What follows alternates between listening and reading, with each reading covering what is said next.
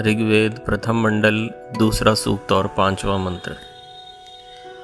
वायविंद्रश्च चेततः सुतानां वाजिनीवसु तावायातमुपद्रवत् पदार्थ, हे वायो ज्ञान स्वरूप ईश्वर, आपके रचे हुए वाजिनी वसु उषा काल के तुल्य प्रकाश और वेग से युक्त। इंद्रश्च पूर्वोक्त सूर्यलोक और वायु, सुता नाम, आपके उत्पन्न किए हुए पदार्थों का चेतथ धारण और प्रकाश करके उनकी जीवों के दृष्टि गोचर कराते हैं। इसी कारण तव, वे दोनों आ, उन दोनों पदार्थों को द्रवत शीघ्र शीघ्रता से आयात प्राप्त होते हैं। भावार्थ यदि परमेश्वर इन सूर्य लोक और वायु को ना बनावे तो ये दोनों अपने कार्य को करने में कैसे समर्थ होंगे? इस मंत्र में पिछले मंत्र की भांति सूर्य और पवन के महत्व को बताया है। पिछले मंत्र में हमने चर्चा की कि सूर्य और पवन के बिना जीवन संभव नहीं है। इस मंत्र में उसी बात को आगे रखते हुए ये कहा गया है कि सूर्य और वायु के होने से जितने भी पदार्थ हैं, वे सब प्रसिद्ध होते हैं। प्रसिद्ध से अर्थ है कि प्रकाशित होते हैं। जैसे कि आप ऐसे समझिए, यदि सूर्य ना हो, यदि दिन ना हो तो चीज़ें छुपी छुपी रहेंगी। आजकल तो बिजली का आविष्कार हो चुका है, परंतु बिजली के होने से भी अंधकार को पूरी तरह से बिजली नहीं मिटा सकती।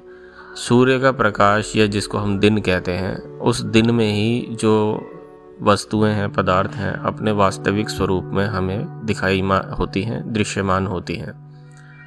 उसी प्रकार, अगर हम वायु की बात करें तो वायु से हमें गंध का पता लगता है। वो जो गंध का ज्ञान है, वह भी हमें नाना प्रकार की वस्तुओं का ज्ञान कराता है। और कुछ तो प्राणी ऐसे हैं, जिनका गंध के बिना कार्य ही नहीं चल सकता। जैसे कि कुत्ता हो गया, चीटी हो गई, इनका तो गंध के बिना कार्य चल ही नहीं सकता। तो हमसे अधिक ये वायु का महत्व जानते होंगे। परंतु वायु और सूर्य इन दोनों के होने से ये पदार्थों को प्रकाशित भी करते हैं। और यज्ञ की अगर हम बात करें, जब आप यज्ञ में, यज्ञ की अग्नि में कोई पदार्थ डालते हैं तो अग्नि उसे जलाकर अणुरूप में बदल देता है। और अग्नि के उस जले हुए पदार्थों से वो जो सूक्ष्म कण होते हैं, उनको ही वायु धारण करके अंतरिक्ष में लेकर जाता है।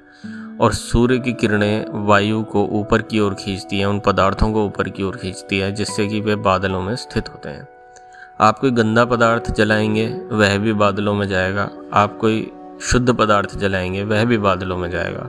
और बादलों में जाने के बाद जब वो भाप ठंडी होती है और वर्षा के रूप में हमें प्राप्त होती है तो वे जो द्रव्य आपने जलाए थे, उन्हीं के गुण हमको प्राप्त होंगे।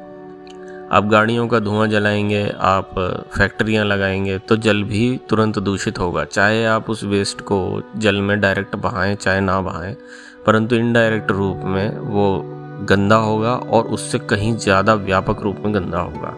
इसका अगर हम उलट बात करें तो औषधियों को यदि आप जलाते हैं देसी घी के साथ, यदि यज्ञ करते हैं तो वह उतना ही अधिक वातावरण को और खासकर जल को शुद्ध करेंगे। कैसे करेंगे? कोई औषधि है, मान लीजिए ब्राह्मी है। ब्राह्मी को यदि आप खाएँगे तो उसका लाभ केवल आपको मिलेगा। ब्राह्मी को पचाने के बाद जो आपका लीवर रस उत्पन्न करेगा, वह आपके खून में मिलकर केवल आपको लाभ देगा। किंतु आप यदि उसी ब्राह्मी का हवन कर दें, यहाँ पे मैं उदाहरण के रूप में ले रहा हूँ। आप कोई भी उत्तम औषधि की कल्पना यहाँ कर सकते हैं। सभी के साथ यही सिद्धांत कार्य करेगा। तो इसी प्रकार यदि वह औषधि अग्नि में होम की जाती है उचित द्रव्यों के साथ तो वह भाप के साथ, वायु के साथ और सूर्य की किरण के माध्यम से ऊपर अंतरिक्ष में जाएगी और वहाँ जो भाप है, बादल हैं, उनमें मिश मिश्रित होकर वह जल ज़मीन पर बरसेगा। और वह कहाँ कहाँ बरसेगा आप नहीं जानते, उसका क्षेत्र बहुत व्यापक होता है और जहाँ जहाँ वह जल बरसेगा, वहाँ वहाँ अपने औषधीय गुणों से उसको दिव्यमान करेगा, उसको शुद्ध करेगा, उसकी पोटेंसी को बढ़ाएगा। तो यह विज्ञान हमें ऋग्वेद में से मिलता है और ये एक बहुत अच्छी जानकारी है जिसका उपयोग हमें करना चाहिए। ओ